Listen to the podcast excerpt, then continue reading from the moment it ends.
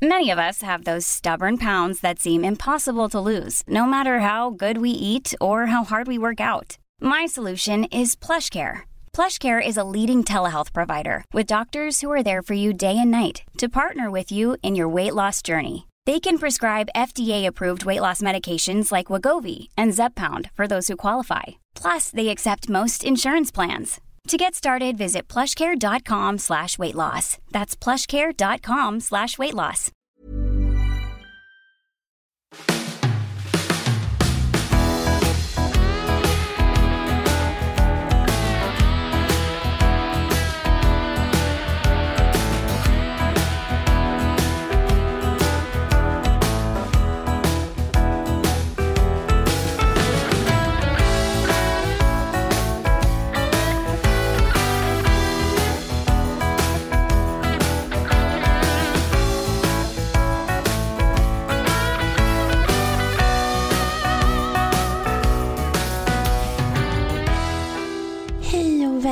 Till Udda Jämt.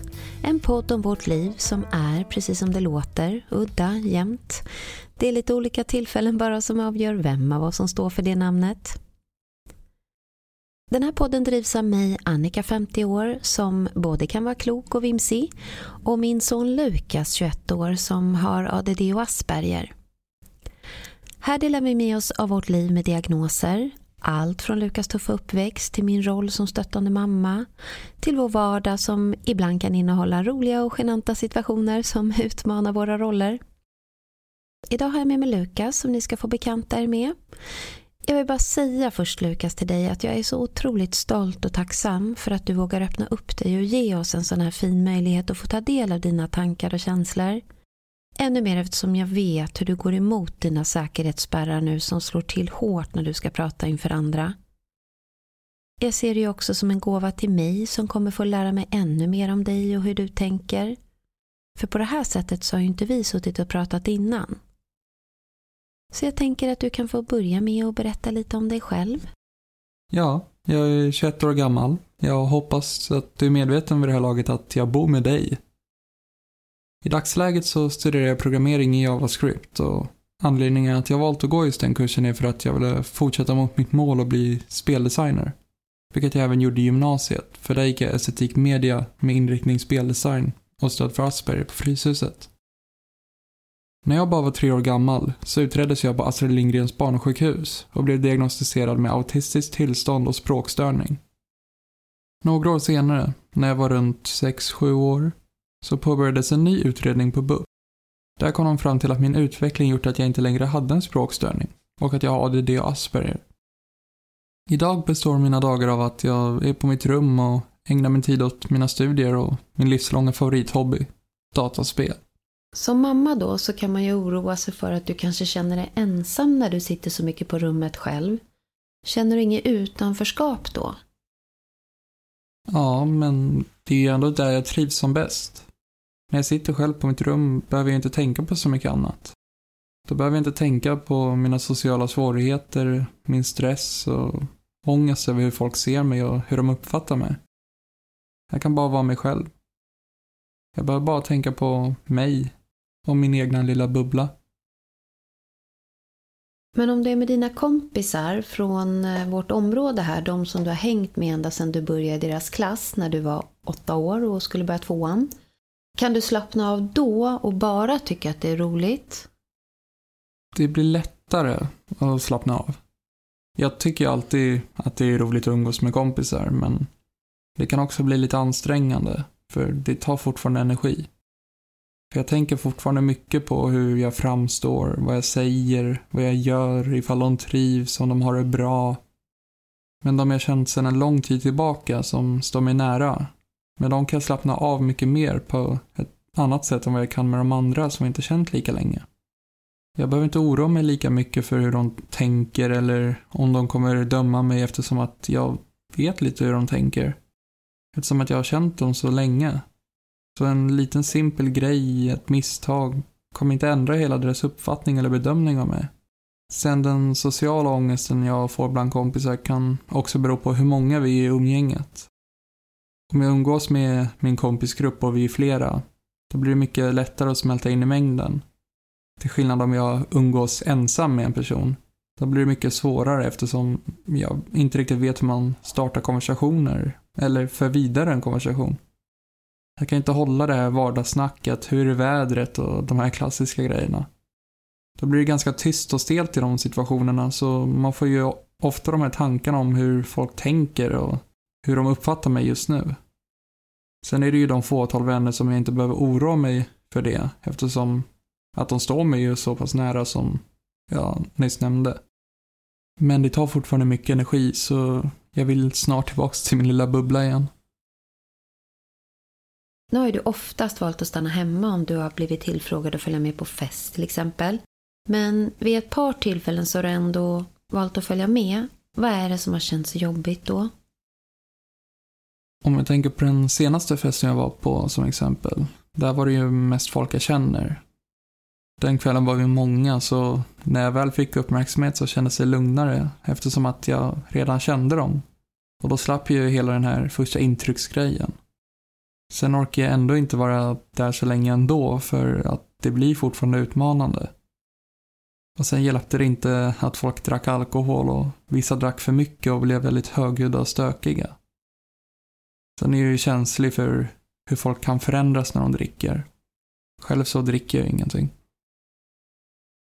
Och när du väl kommer hem då, när du är tillbaka i ditt rum och din trygghet igen.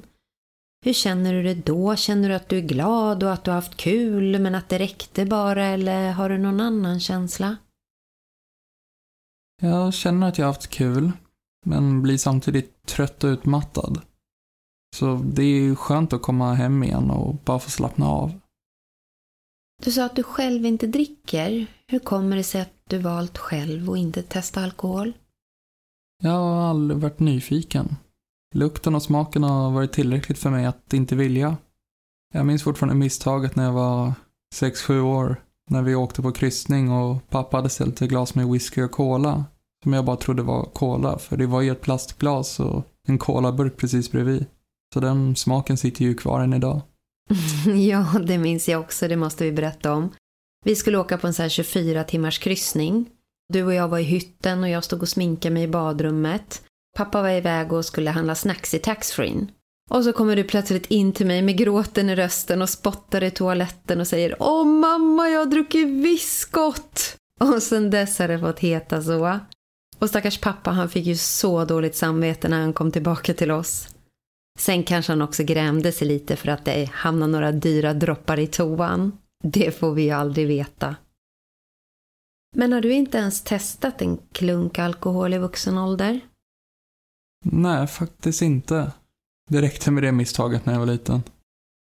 Om vi går tillbaka lite till dina svårigheter du har idag.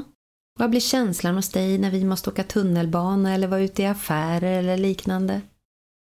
Om jag Ta då att åka tunnelbana som exempel. Där blir det ju jobbigt för det blir raka motsatsen till festen där jag känner folk. Mitt fokus blir 100% på hur jag uppfattas av alla andra runt omkring mig. Ifall jag råkar fånga upp någon främlings uppmärksamhet så blir jag orolig för vilket intryck jag då ger den personen. I de här scenarierna har jag lätt till hög stress, vilket triggar mitt svettande, som jag ofta får. Så det skenar iväg i sådana situationer. Då kan jag bli fokuserad på att det kan vara något som fångar blickar. Då vill jag till exempel inte röra mig för mycket och så det syns och jag vill inte låta för mycket för att dra till mig onödig uppmärksamhet. Och då kommer ju du fladdrandes med dina jävla servetter. Du är en liten excentrisk figur i mitt liv som ofta hamnar i situationer som skapar omedveten uppmärksamhet när jag minst behöver det. Som till exempel när vi var på Sats häromdagen. ja, det måste vi också berätta om. Vi går och tränar kondition ett par gånger i veckan på Sats. Och ska vi vara ärliga, då kan vi erkänna att det är ingen av oss som egentligen brinner för känslan att leta endorfinkickar eller, någon, eller har någon större längtan. Utan det här gör vi ju för att det ska vara nytta för kropp och huvud och ha det i vardagen. Och då Lukas brukar du cykla och Lukas har en favoritcykel i en rad av cyklar. Och jag trampar crosstrainer som är en rad framför cyklarna. Och jag står där och trampar och Lukas cyklar bakom mig. Och um, ja, vi brukar trampa en halvtimme ungefär. Och under tiden så pratar jag med en kompis i telefon vid det här tillfället så att tiden går ganska fort för mig för en gångs skull. Och sen när jag väl är klar, då ser jag hur en kille dyker upp på min vänstra sida och så tar han ur sina snäckor ur öronen och så tittar han upp på mig och så ger han mig ett leende som gör att jag glömmer om jag ens har eller ska trampa. Och jag kryddar verkligen inte nu. Men han är det absolut snyggaste jag har sett på det här gymmet. Han såg ut som han kikade ut från en scen ur en amerikansk romantisk dramakomedi. Han hälsar glatt och jag tänker, okej, okay, är det nu det händer? Och så säger han, alltså jag tror du trampar baklänges. Jag har cyklat bakom dig ett tag nu och så satt jag och tänkte, trampar inte den där tjejen baklänges? Jo, fan, jag tror hon trampar baklänges. Och sen kom en kille och ställde sig bredvid dig och så började han trampa och då såg jag, ja, att du faktiskt gjorde det. Och så log han brett och glatt och var väldigt ödmjuk inför sin tanke, men han ville bara säga den. Och jag då som ville haka på hans härliga positiva energi och engagemang, jag vill gärna fortsätta den här konversationen, så jag frågar då intresserat. Jaha, men var sitter den knappen då? Och så börjar jag titta runt nyfiket på panelen. Och snyggingen svarar lika glatt. Alltså nej, det finns ingen knapp. Du trampar bara framåt istället. Och så skrattade han till lite, förmodligen för att han fick lite pyspunka på sitt gapskratt som han höll igen. För att låta mig ha kvar lite av min värdighet i alla fall.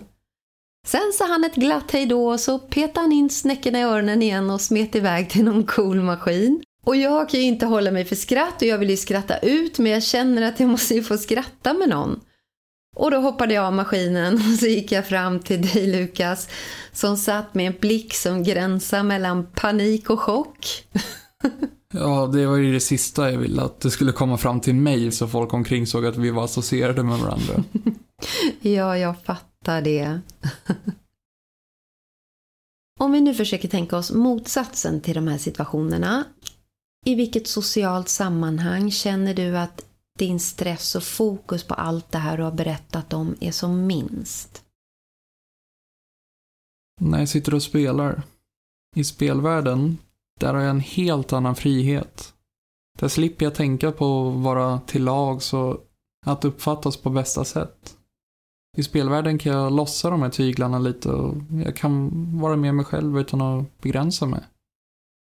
Vad brukar du spela för spel? Jag kör lite allt möjligt, beroende på vad jag känner för. Det kan vara allt från shooter till strategi. Spelar du oftast själv eller med andra?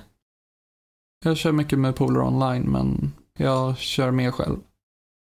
Finns det någon del i dig som känner dig avundsjuk eller ledsen över vad du missar när du vet att de andra hänger tillsammans, som på grillfesten till exempel?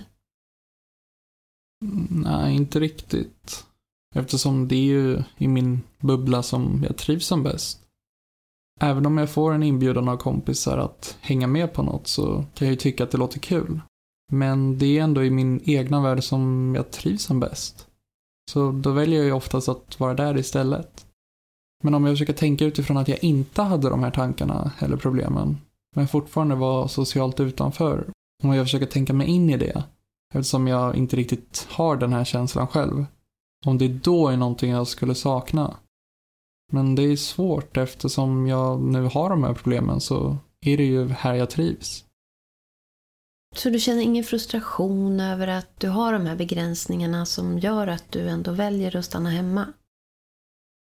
Nej, frustrationen skulle nog i så fall vara att jag inte vet känslan av behovet av socialt umgänge på samma sätt som andra gör. Eftersom att idén om att gå ut och festa med polare, det låter kul. Men att själv göra det lockar inte mig så mycket. Så då tänker jag att drömscenariot i så fall skulle vara att jag inte hade de här tankarna om den sociala ångesten. Men det vet jag inte eftersom det är en så pass stor del av mig. Jag kan inte plocka bort den delen heller för det är ju det jag består av. Mm.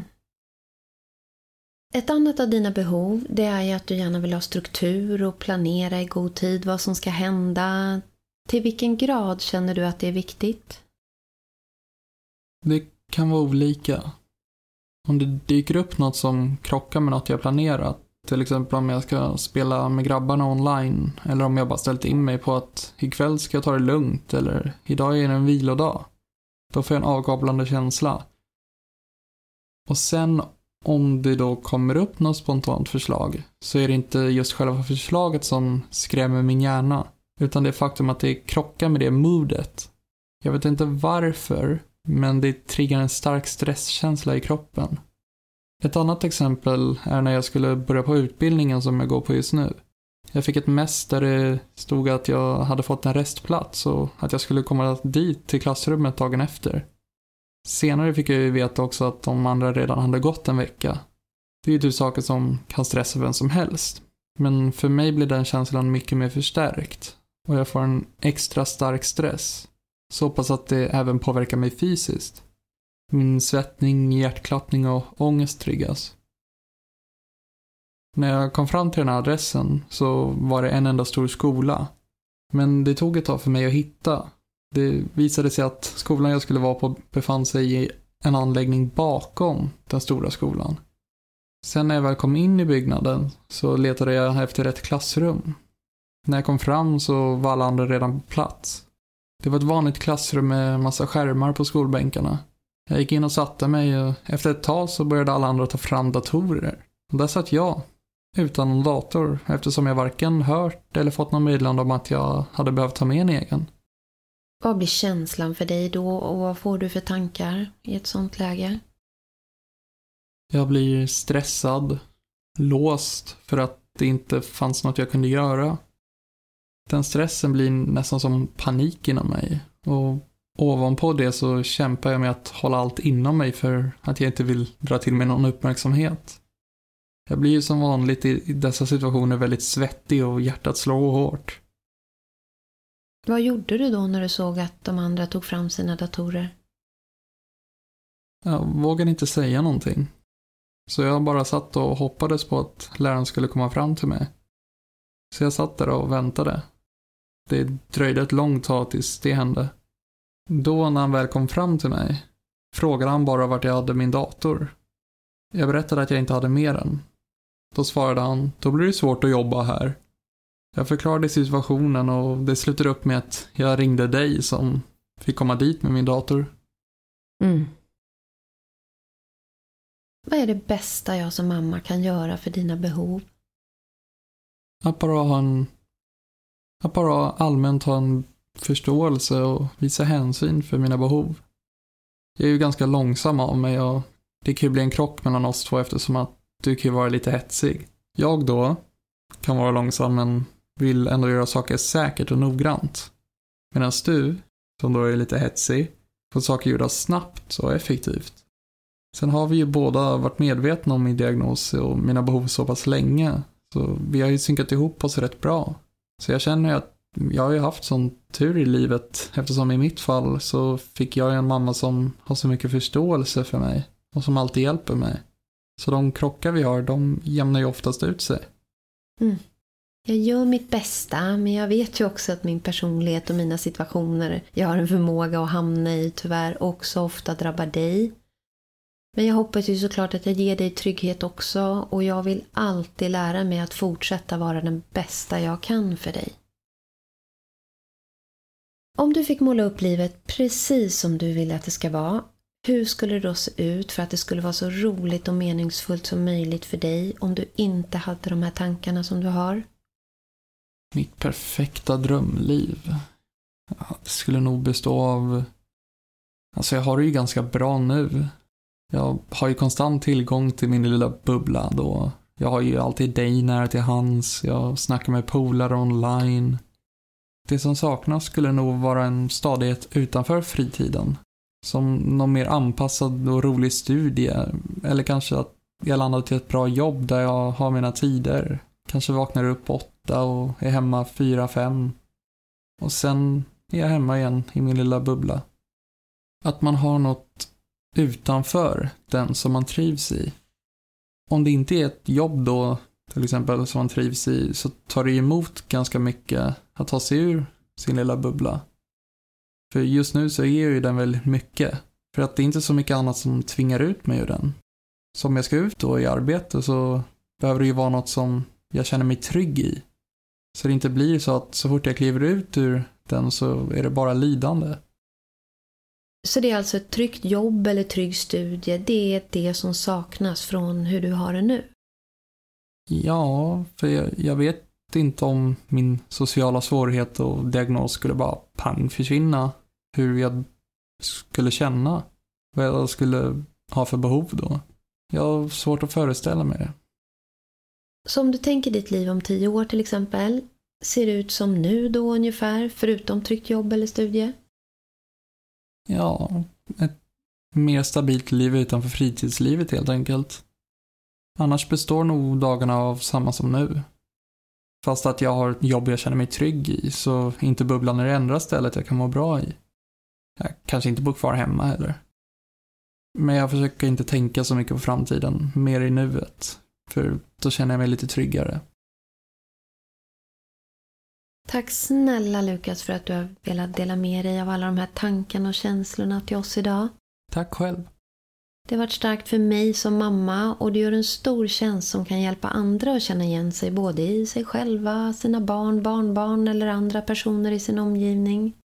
Och det kan vara till stor hjälp att få möjlighet att höra dig berätta och skapa förståelse. Och lära sig om en person med dina tankar och svårigheter kan tänka och känna. Vi kommer ju återkomma med liknande samtal snart i ett nytt avsnitt och ta upp lite fler av dina behov och hur du fungerar.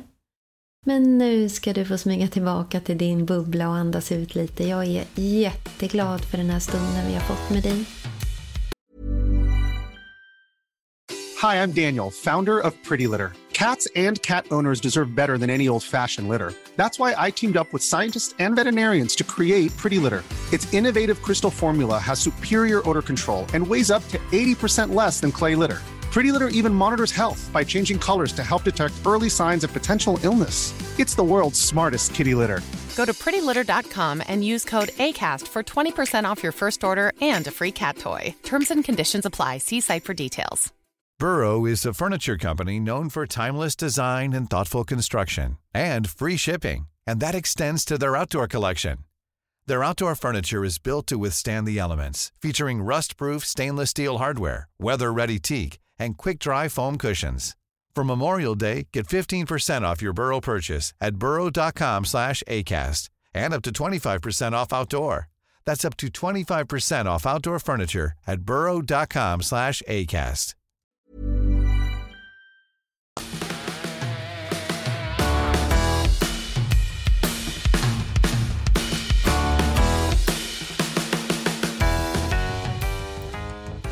Jag tänkte berätta lite om en av de saker som vi har börjat tagit tag i nu för att hjälpa Lukas att komma framåt i vuxenlivet och det är ju körkortet. Det har ju också varit en liten omväg för oss för att komma fram till den möjligheten.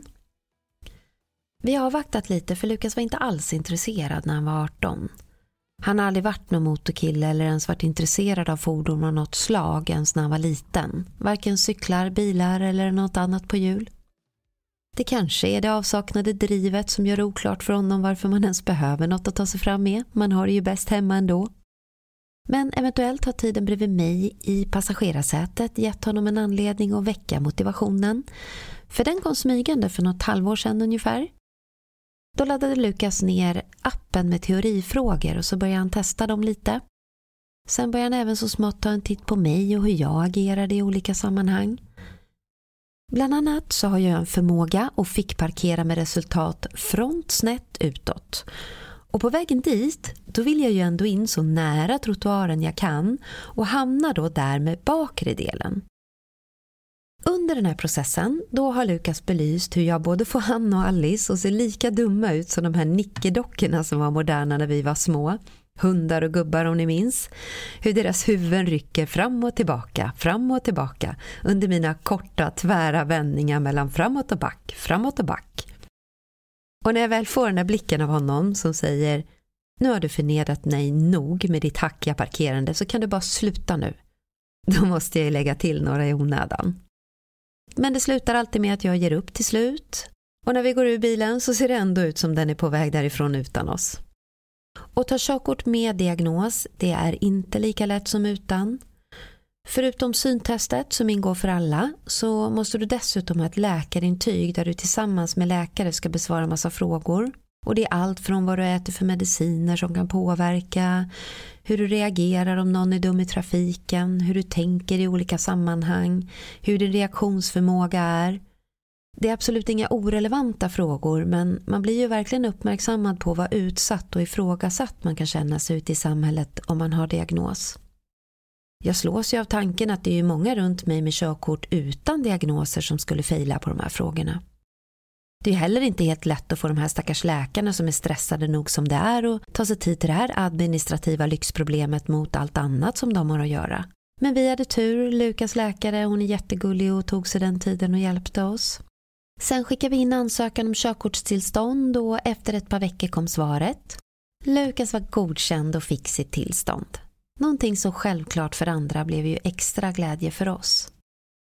Sen ska ju den som ska övningsköra med Lukas privat gå en handledarkurs. Den kostar ju pengar men den kursen är ett måste om man vill övningsköra med honom privat.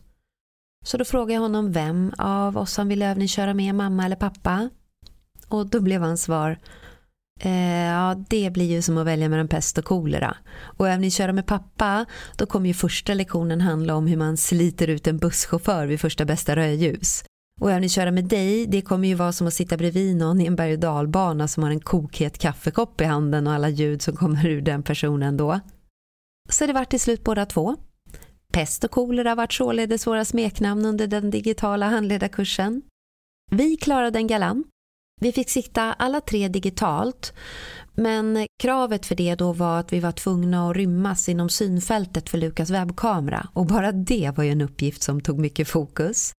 Särskilt om man som mamma är fåfäng och har en favoritsida och en fulsida av sin profil.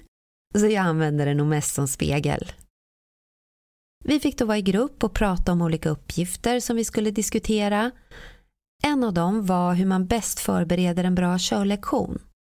Varken pest eller kolera hade rätt där. Den som däremot fick en extra guldstjärna för bra svar var Lukas inför hela gruppen. För han gav då förslaget via mig att man kunde sitta bredvid handledaren som körde ett varv först för att visa den planerade rutten för då kunde man ta in den ur passagerarperspektiv innan man skulle köra den själv. Det var en extra nivå på det förslaget förstod vi på kursledaren som i övrigt var fantastiskt duktig och som annars jobbade som kommunikatör. Så den här kursen den blev allt utom långtråkig. Han var både rolig och underhållande i sitt sätt att förmedla kursens innehåll. När det väl var avslutat då skulle man skicka in ansökan om att bli handledare för Lukas. Det tog förvånansvärt bara någon dag så hade vi den e-posten.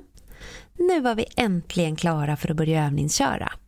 Så vi bestämde oss för att börja kommande söndag på Solvalla parkeringen där både jag och Lukas pappa har fått börja vår förarresa en gång i tiden. Problemet var bara att när vi väl kom dit då var parkeringen bara ett enda stort bygge. Så det vart att hitta en ny lösning.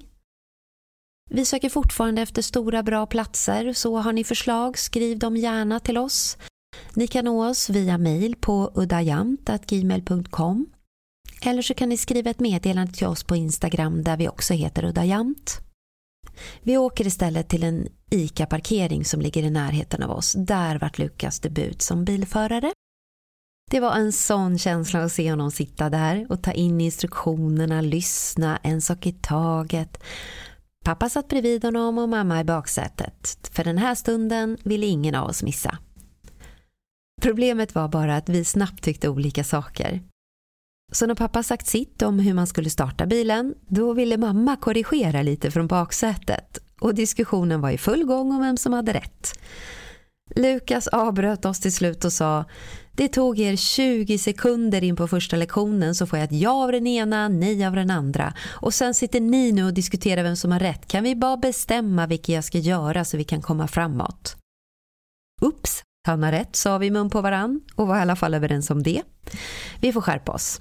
Jag satt i baksätet och gjorde mitt bästa för att hålla igen mina ljud som Lukas tycker låter som jag spiller hett kaffe i knät på mig själv.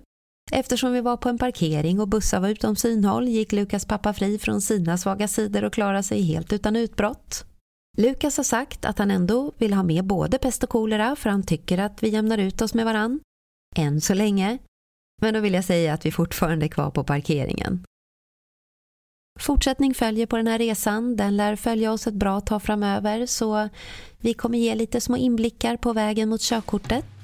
Nu är det dags att avrunda dagens avsnitt. Jag vill tacka för att ni har lyssnat på oss idag och jag hoppas att ni är med oss även i nästa avsnitt. Då tänkte jag ta med er tillbaka till Lukas barndom, hur hans diagnos upptäcktes, de första åren i hans liv och hur vi lyckades få den hjälp han behövde. Men fram till dess får ni ha det så fint och vara rädda om varandra.